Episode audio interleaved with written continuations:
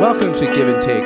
It's a podcast where yours truly, Scott Jones, talks with artists, activists, authors, theologians, philosophers, scholars, political pundits, and a host of others about their world, their work, and the lens through which they experience life. I engage my guests in a conversation that's free flowing, entertaining, unexpected, occasionally bizarre, oftentimes enlightening and informative, and above all else, deeply human. Thanks for listening to this episode of Give and Take. My guest is Kirsten Powers. Her new book is called Saving Grace Speak Your Truth, Stay Centered, and Learn to Coexist with People Who Drive You Nuts. In it, this CNN senior political analyst and USA Today columnist offers a path to navigating the toxic division in our culture without compromising our convictions and emotional well being. Based on her experience as a journalist during the Trump era, interviews with experts, and research on what leads people to actually change their minds. It's a great book, and we had a great conversation about it. I give you Kirsten Powers. Kirsten, welcome to the podcast. Thank you so much for having me. I'm so excited to have this conversation. This is so interesting for me because I've I've been, you know, aware of you and been quite, quite frankly a fan for years and so like I'm used to seeing you on cable news or something or on at some television yeah, not, platform. Not sitting so, on my bed in a tank top. no, you look fantastic. It's a great look. Solid look. Solid look. Yeah. In fact, it'd be a good look for uh, for for TV news panels. I think you should kind of yeah, go a little more. Yeah, I should start a, doing that. Broadcasting from my bed. exactly. Well, that's like the COVID. It's COVID chic. Totally, totally. Yeah. Well, I've just heard that for podcasts, you want to have lots of pillows around you and lots of stuff to keep it like not reverberating, I guess. So this is true. You're a true student of the medium. I this am. I'm a very good student. I'm so I'm being a very good girl here. I like it. I you sound very good. You sound you sound excellent. So I, I want you've um you've written uh, a wonderful wonderful book called Saving Grace. Thank Great you. subtitle. Speak your truth, stay centered, and learn to coexist with people who drive you nuts, who we all have those people in our lives. But I, I want to ask you before we get into the content of the book, I am just I am fascinated by adult conversion experiences to anything, like you know, uh, uh whatever it is. If it's political, if, if it's religious, if it's um, you know, ideological, so I think it's one of the most difficult things for adults is being able to change their mind on mm-hmm. something. And you you're somebody who's really who's had a significant adult religious pilgrimage. Uh, and I just wondered, you know, if you could talk a little bit about your and you and you've also, I guess, had you know, kind of a, uh, a pilgrimage, not so much ideologically, but uh, around how you interact with others ideologically. And it, I wonder if you could just talk a little bit about your kind of spiritual and intellectual pilgrimage and, and what that entailed and how it came about. Well, that's a long story. I'll do my best to summarize it. But yeah, I think I have changed a lot in my life, which I think if you're doing life right, you will change a lot, actually. Uh, as much as we hear that people can't change, that actually has not been my experience. Um, for one thing, people change just as they get older, right? They just uh, will change their personalities will change they'll start to see things differently than they saw when they were young and those kinds of things. So i've i've had that happen to me which i think is just a natural occurrence with most people. But i think the spiritual transformation was pretty radical and unusual. And in the sense that i was in my late 30s i was living in manhattan in a very secular environment my family's very secular my parents are, you know, were professors and archaeologists. Um, and I, you, you, you grew up in Alaska, yeah, right? I grew up in Alaska. Yes. And, um, and so I wasn't really, you know, when you think of somebody discovering Christianity and having a radical transformative um, experience, you don't usually think of New York City, at least Manhattan, right? That's not usually where that's going to happen. And so it was a very unlikely occurrence. And it did really shift my worldview. I really did go from being, I kind of went back and forth from being an atheist to an agnostic. That was sort of my, that's about as far as I moved on that spectrum. Sometimes I would be like, well, maybe I don't know. And I was very anti religion and I had no interest in it. I wasn't. I didn't feel like I was lacking something. None of when you things. say anti-religion, I mean, did, so you you just thought religion was a, a, a toxic or negative influence yes. in the culture at yes. large? Is that what you mean? Yes, and honestly, I'm kind of coming around to thinking that again to a certain extent, but for different reasons. Uh, I just thought it was. I mean, if I'm being totally honest, I thought it was kind of dumb. I, I thought it was for people who were sort of not that smart or maybe weak.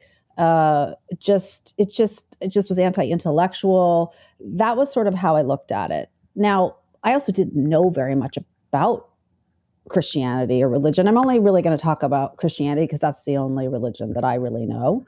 Uh, so I can't speak to other religions and so I saw it being also very toxic when it came to the cultural issues, and it just wasn't for me. And I saw it as being problematic, and I really didn't want anything to do with it. And I didn't really want to be around other people who were religious, and I wasn't for the most part. So I I did have this experience. Like I said, it's, it's a pretty long story, but I did have this experience where I started attending a church with a boyfriend and ended up kind of opening myself up to this and having a a pretty profound spiritual transformation. Was this Redeemer in New York City? That was Redeemer. Yes, yes. Tim Tim Keller, an exceptional yes. preacher. I mean, really one of the m- most notable intellectual preachers in the country. Right, and I and of course, so Redeemer is an evangelical church. I did not know that when I went there. When my boyfriend said it was Presbyterian, I thought, oh, mainline Protestant. Like I, I went to an Episcopal church growing up, so I thought it was the same thing. And didn't really want to go, but I kind of went for him. And what I learned later, as you know, Redeemer is a seeker church. So all of the preaching was actually directed at people like me. So people who are total cynics who did not thought this was dumb, um, and and Tim really unpacked it in a way that showed that it's it's not dumb. Like even if you don't believe in it, that you know that there is actually uh, a lot there a lot more there than I realized. And so, um, yeah, and so that's how it started. And it put me on this journey that is still continuing, frankly. Uh, you know, where I where I ultimately kind of moved away from the white evangelical world. I converted to Catholicism in, in 2015.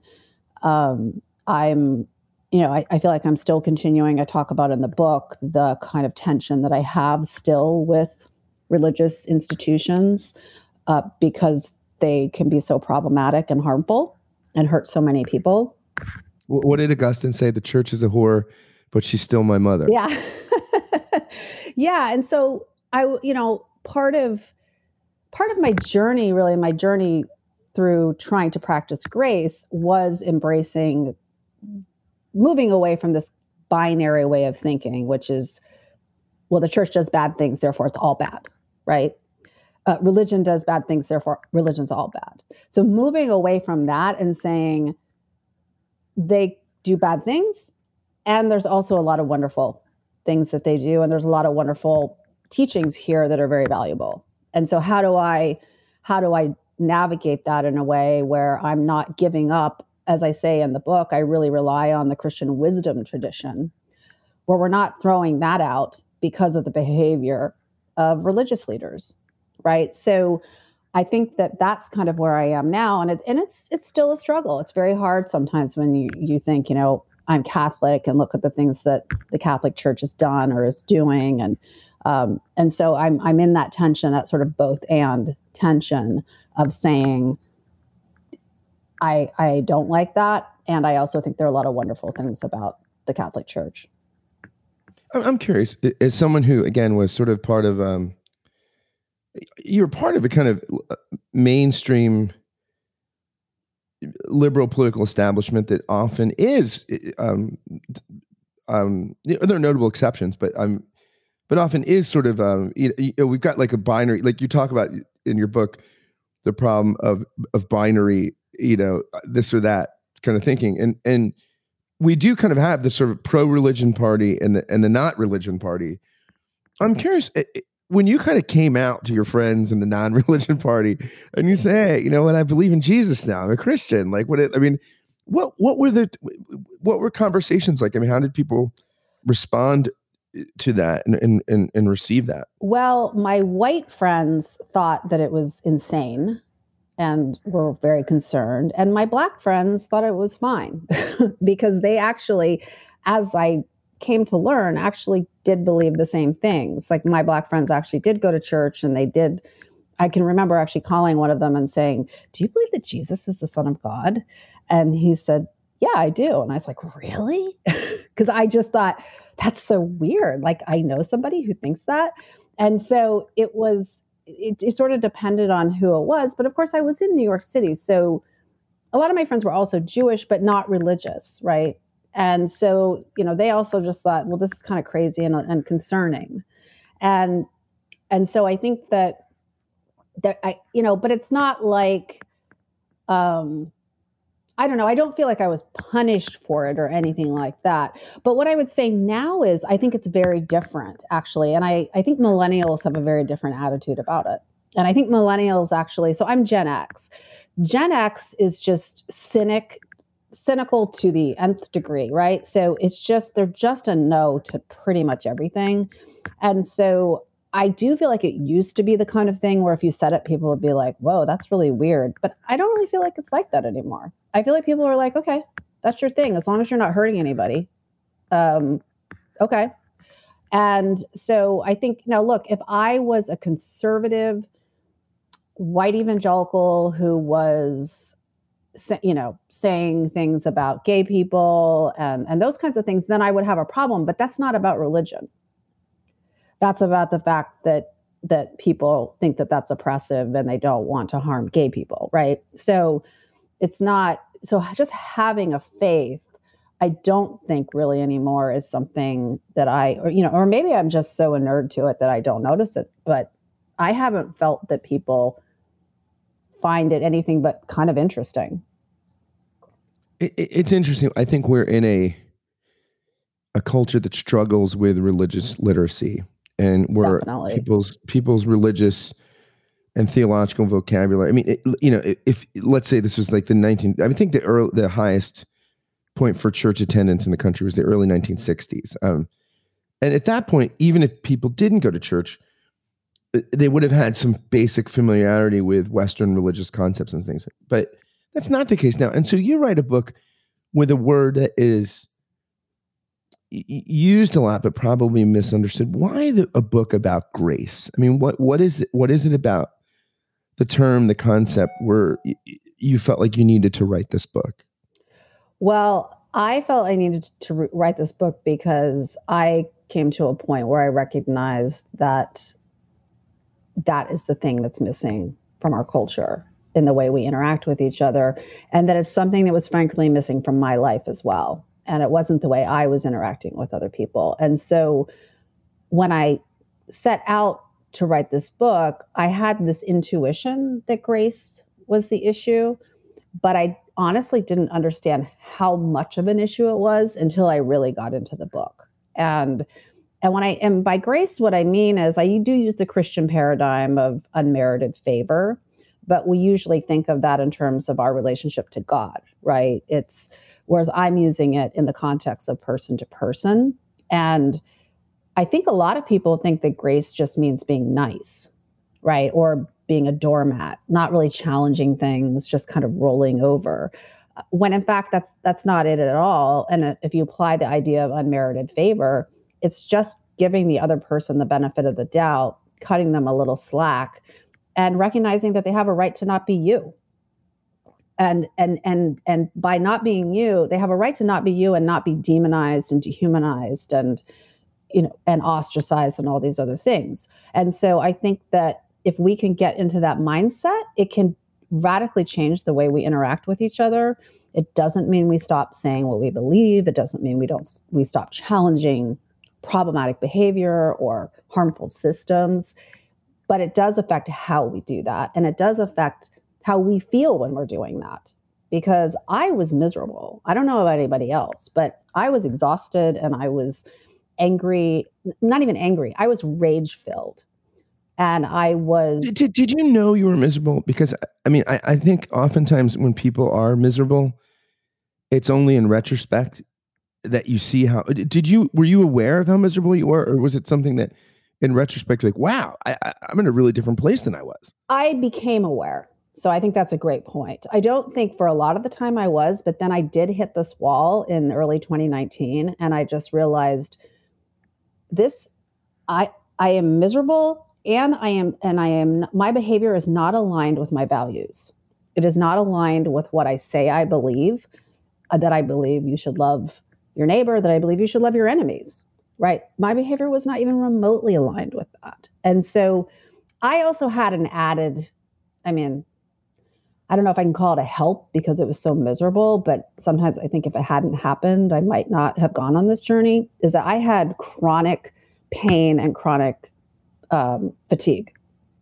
So I was suffering physically. And so that I couldn't ignore that. I just, I got to this point where I was like, why am I so exhausted? Why am I in so much physical pain? uh, emotional pain. I had anxiety, I had chronic anxiety. And I just realized like I'm off course. I'm definitely off course. There's just no denying it. And and I have to get back on course. And I think I'm off course in the same way our culture's off course. I, I, the, the two things are were very similar. And so I just felt like I need to I need to do better I need to figure out a way to not feel this way and to make a more positive contribution to society. And I want to help people. And I think this will be good for our culture. I mean, this it's interesting because it's oftentimes, I think, where um, where I mean, in the broken places, it's in the cracks mm-hmm. that the light shines in, right? And, and is that was that your experience? And because this is after you've had some religious enlightenment and a conversion, and yet you're still you're still on the way. You're still on the journey, right? You you hadn't arrived yet, and and it sounds like this, um, the real you know unearthing the real meaning of grace. I mean, did you did you need to suffer first to get it? I guess I mean certainly I did. I I don't know a lot of people who have breakthroughs without suffering, and it's an unfortunate thing, but you you just there's just very few people who are like, oh yeah, okay, yeah, tell me how to do it and I'll do it. you know, it's like you have to experience it yourself.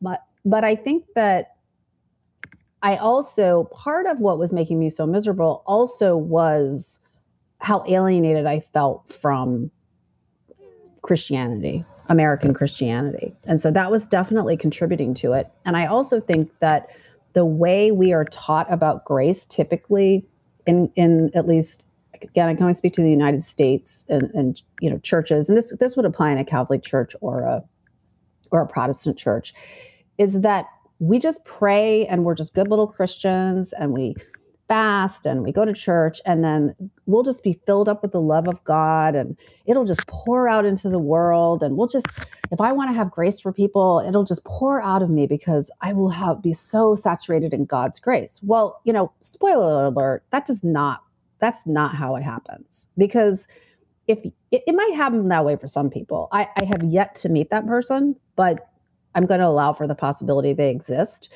But we have there are a lot of practical things you can do to get to the place where you can start interacting with people with grace. Um, and that's what I really try to outline in this book.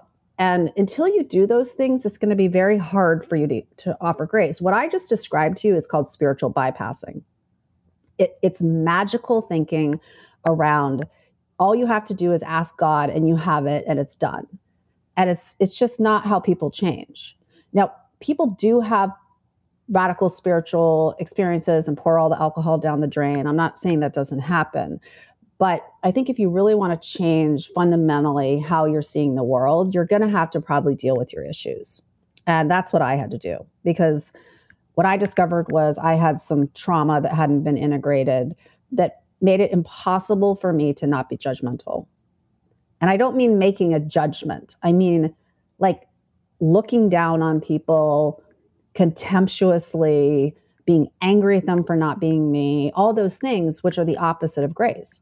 you needed villains, right? Yeah. You kind of needed bad I guys the monster. I had to find the monster. Yeah. And it's like, and unfortunately, that's the way a lot of us are. And especially because we live in this binary system. It's right down the middle, Democrats versus Republicans. You know, it's eh, the, you know, even our religious systems, I think, you know, much more on the conservative side are very binary. Either you're in or you're out.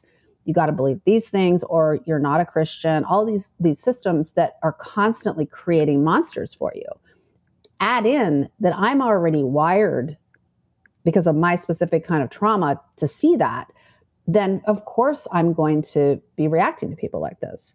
And so there was a lot of spiritual work that I had to do. I mean, discovering Richard Rohr was really the first step on this journey. Uh, and discover and and reading all his books and doing a, you know, going and seeing him. And I was in a little group, and that's when Did you have to take the Enneagram? Oh, I love the Enneagram. What is your Enneagram type? I'm an eight. Yeah. Yeah. Challenger. yeah All right. yeah so All right.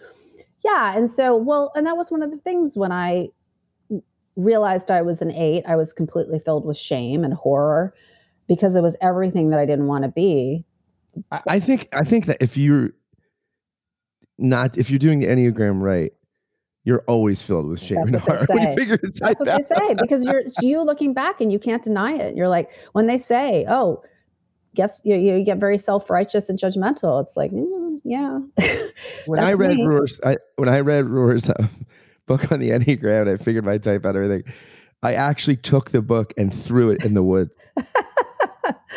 what number are you I- I'm I'm the worst type. Um, A one? a four, a, oh a four. four i thought you were going to Which of course four, a four. i don't is- think fours is- are the worst ah, well, we're so narciss. The fours are so individualistic. Like, oh, we we have to be the worst type. We're the worst. yeah yeah yeah. because i don't think I, I think ones are har- much harder to deal with um not that there's a bad type or anything like that but i actually thought i was a one for a while and um ian cron is the one who helped me figure out i was an eight and it was a it was very similar where he's with I've, I've had I've interviewed Ian Cron. Nice yeah guy. he's amazing. And as he started to say have you ever thought that maybe you might be? And i was like if he says eight i'm gonna lose it.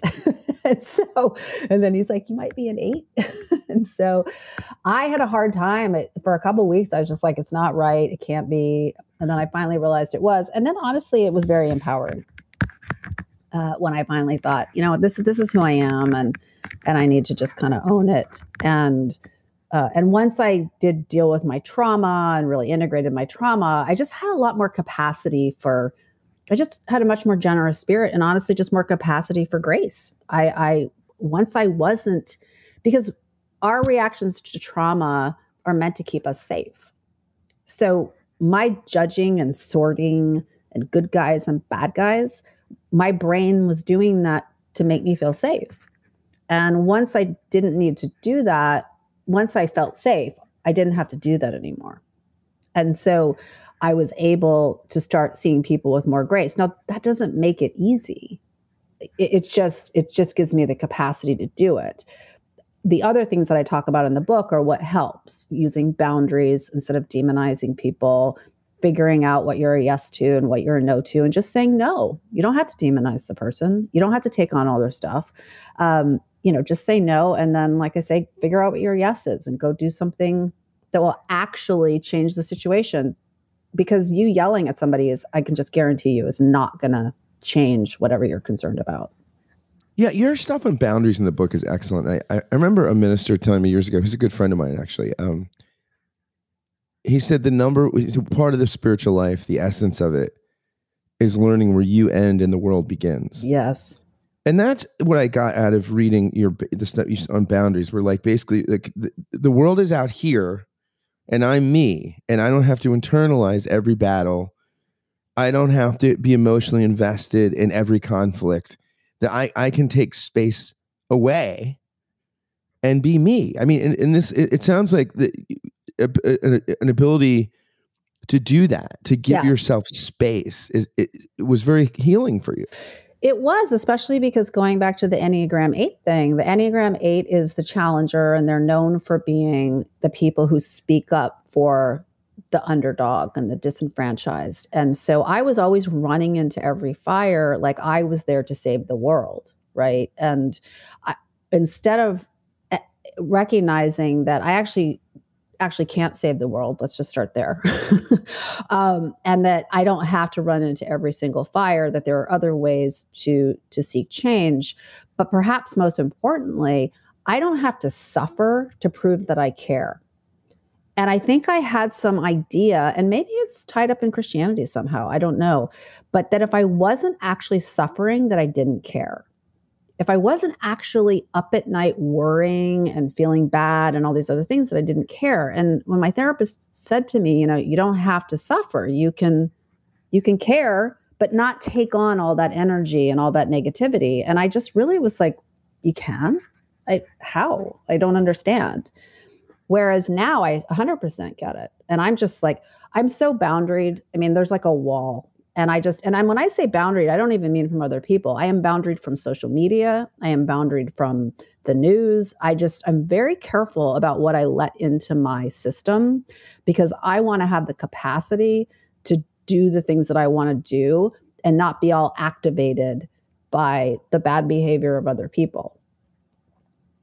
I'm, I'm interested as a, as a public figure and someone who, I mean, you write a book, you've got to promote it, right? That's the name of the game, right? Yeah. I mean, how do you stay away from social media and stuff? Because don't you have to sort of play that game to get ideas? I mean, it's it's a sort of catch twenty two, right? I mean, you, you want to be boundaried, uh, but to sell the book about boundaries, you got to be a little unboundaried. I mean, how do you how do you juggle that? Well, what I do is I I have already created a system in my mind about what I'm going to allow in. And so I am totally open to people disagreeing with me. I don't have any problem with that. And, and, in fact, I like to engage with people who disagree with me. What I won't engage with is contempt or gaslighting or any of these other unhealthy behaviors. So if somebody's doing that, I mute them or I block them. And I block them if they're a troll, which a lot of them are. I get targeted by a lot of trolls. And if they're just a just a regular person who's being toxic, I just mute them and I just don't deal with it. And I, I just, it's just like it's not even happening, honestly. Um, and then I interact with the people who are um, interested in interacting in a healthy manner, even if we're disagreeing. I mean, I've, uh, you know, I've been on my Facebook page and I've had some disagreements with people and they've been very civil and I like that. And I think they like it too. But there's always the people that come on and you know try to make trouble and so i just i just don't deal with them. But when i'm not promoting the book i'm not on i'm mostly not on social media. So if i spent if i spent an hour on social media during a regular like week i would be surprised. So one of the first things i did was get step back from social media because i was spending a lot of time on twitter. And um and it's and it is as i write about in the book it's it's not an accident that that we get agitated and then start acting like teenagers because that's what they want us to do. Like it is designed to do that. It's designed to get you activated and amped up and get your brain like in this crazy loop where next thing you know you're like attacking people or what you know it's it's you can't go on there and be surprised when that happens. So you have to figure out a way to whatever it is for each person, it's different for everybody. Someone can go on for five minutes a day. Some people can go on for half an hour a day. Although I don't really know how a person goes on there for half an hour a day without, you know, being agitated. So I think we just have to be realistic about about what social media is designed to do and how they know they know how our brains work and they're tapping into that and that our brains work against us so we have to be aware of that and we have to be careful about what we let into our bodies and into our brains. I, am really interested because you know you talk in the book about some interactions you had with Ann Coulter and Sean Hannity and Bill O'Reilly and and Megyn Kelly. And I, I you know, it's funny because I'm a fairly, you know, I, I probably over the years have watched too much cable news, and so I remember some of these. uh, you know, like yeah. I, I mean, this is, uh, you know, what were interactions like after? Are, are, are you friends with all of those folks? No. I mean, are, no. Okay. No. No. No. Um, are you friends with any of them? No. And I never, Really? I, yeah, and I never was. Okay. interesting. Okay. Yeah, yeah. So, you know, I think that I was friendly. You know, like if I went when I went on the set, we'd chit chat or something like that. But I would we were never friends. I never did anything with them really outside of work or anything like that. So, um, yeah, it was. I mean, I you know, in hindsight, looking back on it, I, I don't think that I could have done it if I hadn't been so unhealthy, emotionally unhealthy. Because part of my trauma response, also, as I learned as I was, you know, over the last couple years working on this book, is to dissociate. So I was able to kind of just dissociate where you just don't really feel anything. And I just could very clearly just respond to it. Uh, but it was very unhealthy. It's just not, it's not really a normal way to spend your life, I don't think, fighting with people on TV. That's interesting to me though, because you you were at Fox News for a little while. I mean, oh yeah, a long time. And so so that's that's be interesting to be having these kind of intense discussions with people that you're not um, that you don't really have a a, a, a, personal relationship or that that, that, that did you like them or, or um did I like them? I don't yeah, I think I liked some of them. I some of them I didn't like. But I also had that was so part of my life was were these on were these prime time kind of, you know, these shows that were very where things could get kind of out of hand. But then I had another part, which was actually more of my life there, which was in the news division. So it would be being on Bret Baier's panel on Special Report, or being on Fox News Sunday, or doing news coverage, you know, special events and stuff like that. And with those people, yes, I, I they were my friends. I mean, I consider Steve Hayes a friend. Charles Krauthammer, I considered a friend. George, what Will. a lovely guy. Yeah, Krauthammer seemed like a really yeah, wonderful guy. people, wonderful. You know, and so I, so there, yes, I did absolutely, and I still consider, I, you know, the, you know, I still consider Steve a friend. I still, you know, consider George Will a friend, and um, so it's so yes, like in that context, there it wasn't crazy at all. It was we would disagree, but it was very it was respectful and it was um, reality based, right? So versus I think what we've kind of moved into now, which I think I don't watch Fox very much, but the little that I watch, it doesn't feel very reality based to me. Yeah, it, it, seems like there's two Foxes, right? There's yeah. the news division, like where people like Bret Baier and Chris Wallace and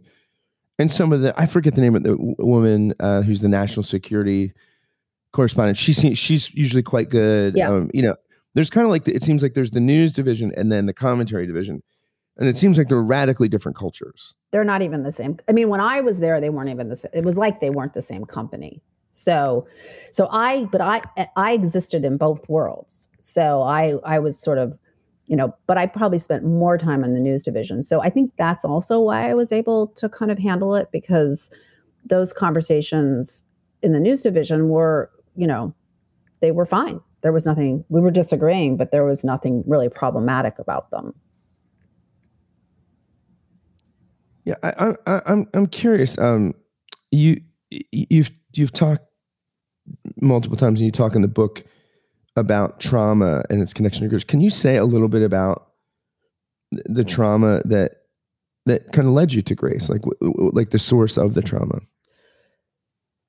Well, I think there's I have childhood trauma that's not anything spectacular, but it is trauma in the sense that, you know, my parents got divorced when I was five, and this was in the set early 70s this was way before conscious uncoupling and people were you know it just it wasn't handled very well. Yeah yeah, yeah it was and it was it made you more of a standout. If you yeah. could, if your parents get divorced at five now that's probably half the kids. Yeah. Statistically, that's yeah. half the kids on the playground. Yeah, almost. That wasn't half the kids on the playground. It wasn't even 10% of the kids, right? I grew up in Fairbanks, Alaska, very conservative, small town mentality, right? So that was so yes there was that and there was and there was just the fact it just wasn't handled well and i now know from what i've learned about trauma is that some what makes it trauma it's it's not it's it's basically person specific it's not event specific. So you can't just say divorce is a trauma because it's not for everybody.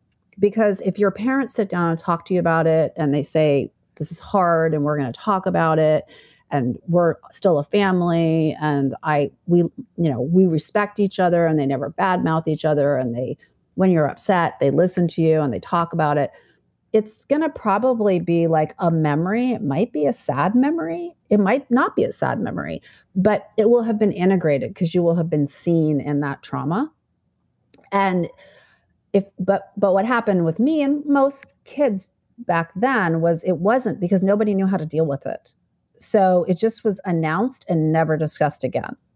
And so for me, it was like my family had just been ripped apart. I didn't understand why. It was, you know, I was five, which is, you know, in terms of childhood development, it's not a great time for your parents to split up. So I had that. Um, but the trauma that I found that was pretty directly related to most of my problems actually wasn't that. It was a series of deaths in my family when I was in my mid 30s. And that I was able to trace back to my chronic fatigue and my pains starting then. And I um my father died suddenly when I was 35. He was 61, just dropped out of a heart attack. Um, and then exactly a year later, my grandmother, who I was very, very close to, died. And then right around that time, my stepfather was diagnosed with liver cancer. He died within a couple years. You know, my mom's best friend, who was like a second mother, died of bone cancer. So it was a series of, of deaths that just hit me really hard.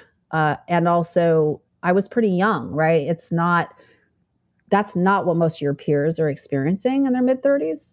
And I didn't have really the capacity to metabolize it. And I never did metabolize it and I never really was seen in that. And so it wasn't until I went I went to an intensive um, uh, therapy re- know, retreat about a week long.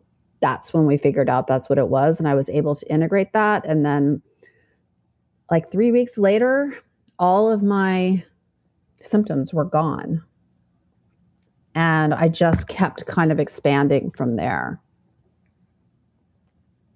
Wow. Yeah. It was it wow. was pretty wild. And then I also had started doing regular therapy and was, you know, just becoming more conscious, honestly, of a lot of things that I just wasn't conscious of and um and and and really being intentional about even in trying to understand grace of how do I become non-judgmental?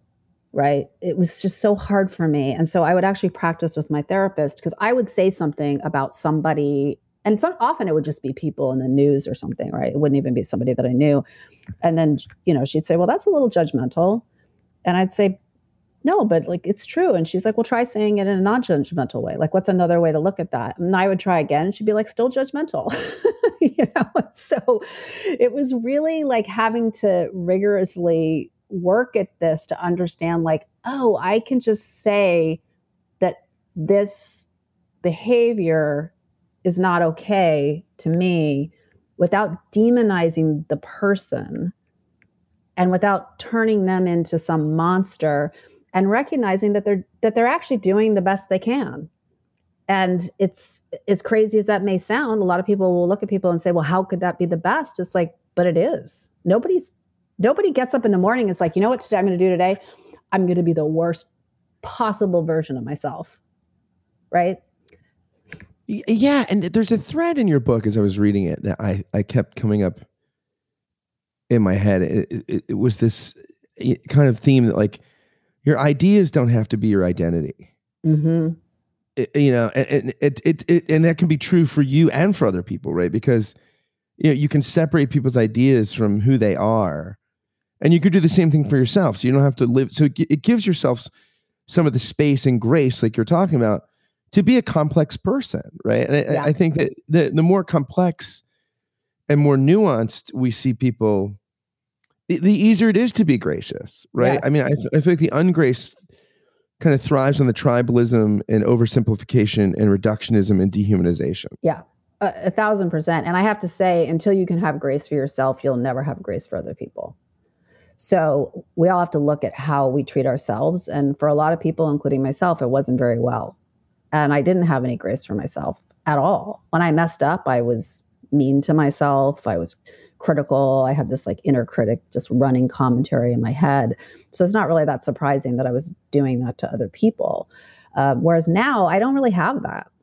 It just doesn't really exist. I don't have I'm not saying I don't ever have a thought pop into my mind, but it's it's noticeable when it happens. Whereas before it was unconscious. It just was happening and I didn't even notice it. It just was like, well, isn't it isn't this the way it's supposed to be? I am aren't I a horrible person who's who, you know, did something terrible? Um, or that didn't even do something terrible that is terrible. And so i think it's yeah it's it's recognizing that you you don't usually have the full story. You don't be all you know usually is that somebody has done something. It, and and then they get reduced to that thing or that belief. And people just are way more complex than that. And and the same thing with our political parties people think if you tell somebody they're a democrat that you know who they are. But you don't. Like there's no way you could possibly know that. There's only two parties. So do you really think that tens of millions of people are all exactly the same because they call themselves democrats? It's it's not I mean, even in a parliamentary system, you wouldn't really know, but you would have a little better idea, right, of people would align with a smaller party that more represents their views. But we're pushed into this very binary system where you have to align with a whole bunch of things that you may not agree with because there's something fundamental or basic about the party that you agree with, or something that's very important to you, right? But you also may not agree with these other things. So yeah, I think that we have to sort of step back. And again, it's the letting people not be you without being demonized and and also being curious being curious about why people like don't assume that you know why somebody believes what they believe. Don't assume that you know that you have the whole story. Like actually express some curiosity around it and let them tell you. Don't don't tell them you know why they think it. You you tell um a couple you know, a lot of personal anecdotes in the book some of which i find just so interesting. Um one of which is you you you went through a divorce and you were dating um this guy robert yeah. um who i'm assuming is your is your uh, partner now yeah mm-hmm. yeah uh and you basically uh a priest tells you that you have to break up with him until you get an annulment. Yeah. And you're kind of floored and you don't know what to do. And, you know, you say, it's like, I'm surprised Robert didn't just break up with me. A hundred percent. But it seemed like he was very patient through this. Um, he had a lot of grace. yeah. It seemed like you were the recipient of grace. He had a lot of grace. Yeah. And that was one of the things when I really started thinking about grace was realizing how much grace I've gotten from other people and frankly, grace that I don't think I would have extended. I would today, but I don't think I would have. Like the me that mm. started dating him would not have done that. It, it's just, it, it, was, in fact, when I started thinking about it, it was just mystifying to me. You know, I, I was like, how could you have stayed with me? I mean, I was like, I I was so anxious and so freaked out and was constantly like maybe we should break up and I don't know and you know and he you know it was very stressful for him but he just said you know i just thought you were going to work your way through it and even though and he also thought it was i mean to not put too fine of a point on it crazy. Right? Like and he's a christian but he just was like this is not this doesn't make any sense.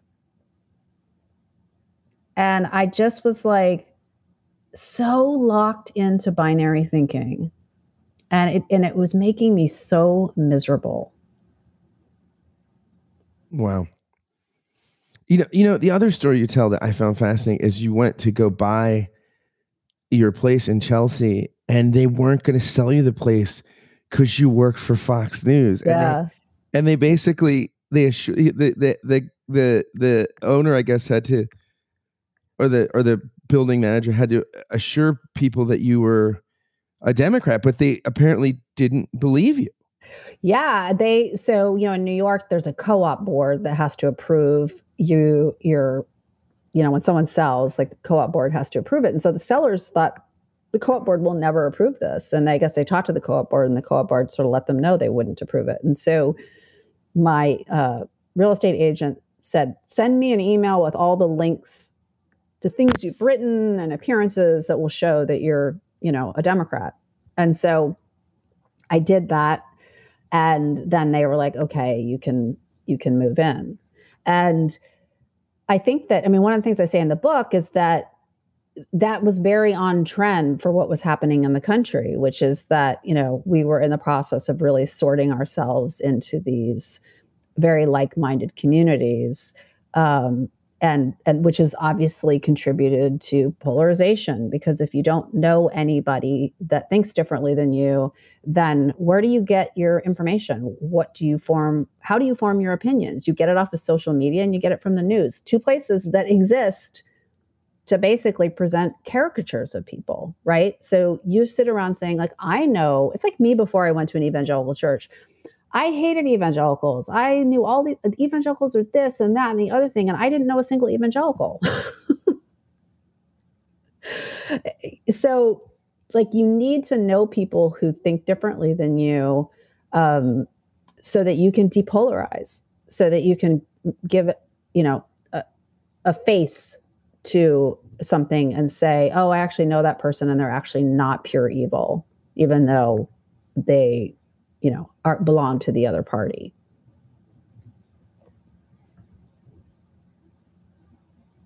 when you were in um the, in the kind of um more active political circles um when you were working in the in in democratic politics I, I mean, my my guess is it, it it's got to be exhausting, but it's got to be an adrenaline rush. I mean, do you miss any of the adrenaline stuff from being from doing that kind of work um, at the level of intent you, you, don't miss it at all. I don't. It was great for that period in my life but it, to me it is really a young person's game. It's not once you're over 40 or so i just feel like it's i don't know i've sort of shifted into a place where I want more control over my life. I want more control over my schedule. I, you know, I mean, it's not like I live a stress free life. After all, I am on TV, um, but it's it's not the same uh, as when you're in working in politics. I mean, I worked in the Clinton administration. You know, I worked on campaigns where it's just your life 24 seven. It's you know, you just and when you're when you're young, that's really exciting and it's really fun. But it's you know I, I, need more space in my life for other things. And and so i think it's yeah it's just not something i don't I, I, it's hard to imagine i would ever go back into that into that world. What what were the clintons like to work with? Well i mean he was president so it's not like i was really hanging out with him. Um, you know i was working in one of the offices um, in the white house called the office of the u.s trade representative and well it's in the executive office you know, and they, um, and so I hardly ever saw the president. I mean, other than when I'd be with my boss, who was a cabinet member.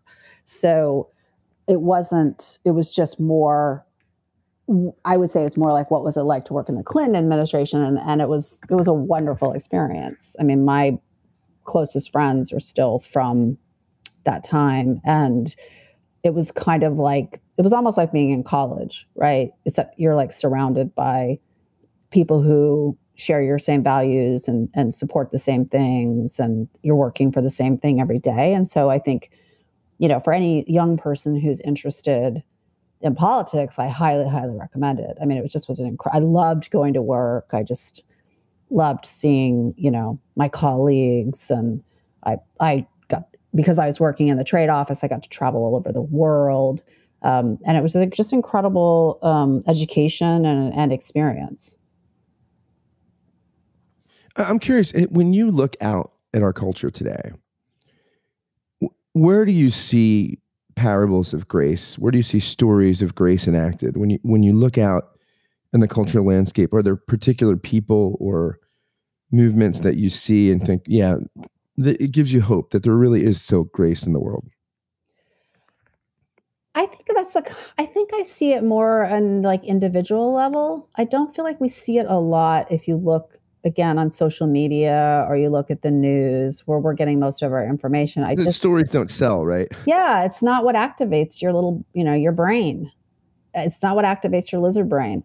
And so i don't think we we generally get to see a lot of that. And so but i do think in people's i mean i say in the opening of the book you know it is grace is you know it's basically the lubricant of life. Without it we wouldn't have relationships right? It, it would be impossible.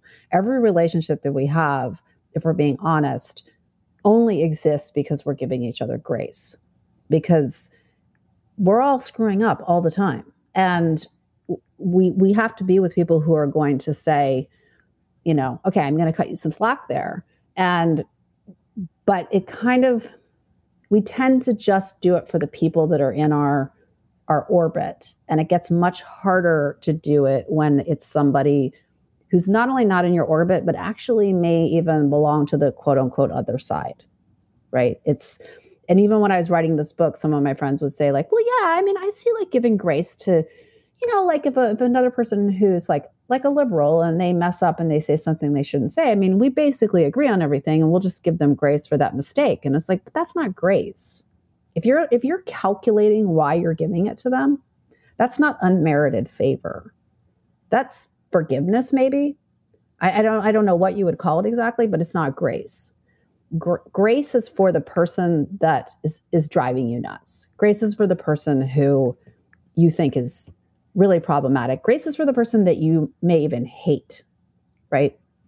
And so it's that's where i feel if we could expand it out, um, it would be better for our culture and it would be better for us for ourselves also. It's grace is something that you know I say like grace is our, the original self care. It is a way to take care of yourself. It is a way to not get entangled with other people's stories and behavior and just be very clear about you know what you're okay with and what you're not okay with but without going that extra step of of demonizing the person do you think, given sort of your more recent life experience and your drinking in deeply from the wells of grace and writing this book, do you think if you were at Fox News now, those relationships would be different? I would not be at Fox News now. Oh wow! So you yeah. just yeah no you, would, you just wouldn't even go there. No, so I don't think. I mean, I think that if for some reason I was there, I would I would use that to to keep myself emotionally healthy and the way I talk about in the book, having to interact with some Trump supporters at CNN, where I did create boundaries with them so that I could, because what boundaries help you do is they keep you from being resentful. When you don't use boundaries, you you resent people. So when you just give somebody access to you, like for example, the Trump supporter who sits across from me in the green room is saying all sorts of things that are really upsetting to me, and I never tell them, please please stop telling me these things. And then i resent them and then and then i start to demonize them. That's what happens. And so instead i just say hey i don't talk to you about these things unless we're on air. You know that that's that's my boundary. And so i'm able to not go that extra step of hating them and demonizing them. So if i was still at fox which is unimaginable to me like i honestly i'd work at starbucks before i would work there. So um, because of of what is going on there and and and even when i left honestly i was like i got i have to go. It's you know it once once the trump era started I, I just was like this is not i can't be here. Um and so because it was becoming um it was become it was becoming more toxic. It was already pretty toxic for me. I think i would have left anyway but it was um you know i was starting to feel sort of subtle pressure to not be so critical of Trump. And and I could see the writing on the wall. And so I just was like, Emily, I got to leave. I got to go somewhere else. Um, so yeah, there's just no, that, like when I say in the book, figure out what your no is, that would be my no. Like I'm just a no to them. Yeah, because otherwise, if you don't know know your no, you, it, it, you can get led into places of, of, what you would call ungrace. I guess. Yeah, exactly. Like I don't need to go any further me saying that I think that they that what they're doing right now is pretty toxic is not a lack of grace. And that's the thing. People get very confused about that. It's like, well, you said something that was critical. It's like, okay, I mean, MLK said that, you know, all sorts of things about uh, you know racism in our country like was that not grace i don't understand you know it's like that's there's a real misunderstanding that a lot of times people say i'm not having grace when i say something they don't like and it's like no that's and doesn't grace presuppose like almost uh, uh, violation i mean grace suppose you yeah presupposes the need for it that Yeah. that there's a problem right that there's ambiguity and right and and and fallibility in things and problems Right, exactly. But but it, it but it's not it's just a category mistake when people say you said something critical about Fox News that's not grace. It's like that just doesn't have anything to do with grace. It would it would be a lack of grace if I said and therefore they are all rotten to the core, no redeeming qualities. Right? That then you're like going an extra step of like you're not allowing for you know the you're not allowing for the fact that they're not necessarily horrible human beings right you're just saying i just am naming this behavior saying i find this behavior toxic and it's um and divisive so um yeah and so i think people have to understand that that it's it's not about and the other thing i have to say is in having grace for myself, it's like I don't have to be perfect. Like I'm not saying I'm never going to say something that lacks grace. Like that's ridiculous. You know, so it's it's it's sort of like okay, I mean, if I'm like doing 50% better then I'm like I'm like a completely different person than I was. So so I think we have to have grace for ourselves as well and it not become this thing of like because you had a bad day and you said something that you shouldn't have said, then you know I think you if you say something you shouldn't have said, you sh- you should you should say that, right? You should say, you know what, I didn't really say that the way it should have come out. I probably should have said it this way. Um, but you have to be able to. Um, that's why I have "Speak Your Truth" in the subtitle. I think it's important that people know that uh, you know being a person who practices grace does not mean that you can't say hard things or that you can't name you know hard things. You can't say something is racist for example right? Like that's not that's not a lack of grace. Um, one of the theologians that i interviewed that i quoted in the book and i always go back to this in my mind as well is that having grace is seeing the possibilities. It's always recognizing the possibility. Even as he says even with a person that you may feel you hate you can still see the possibility in that person. You can, you know you still can see the humanity in that person. And and that's how i feel. You know that's how i feel even as i'm talking about fox news. Like i'm not i'm not saying that i don't see the possibility there or that i don't see the humanity in the people who are doing these things.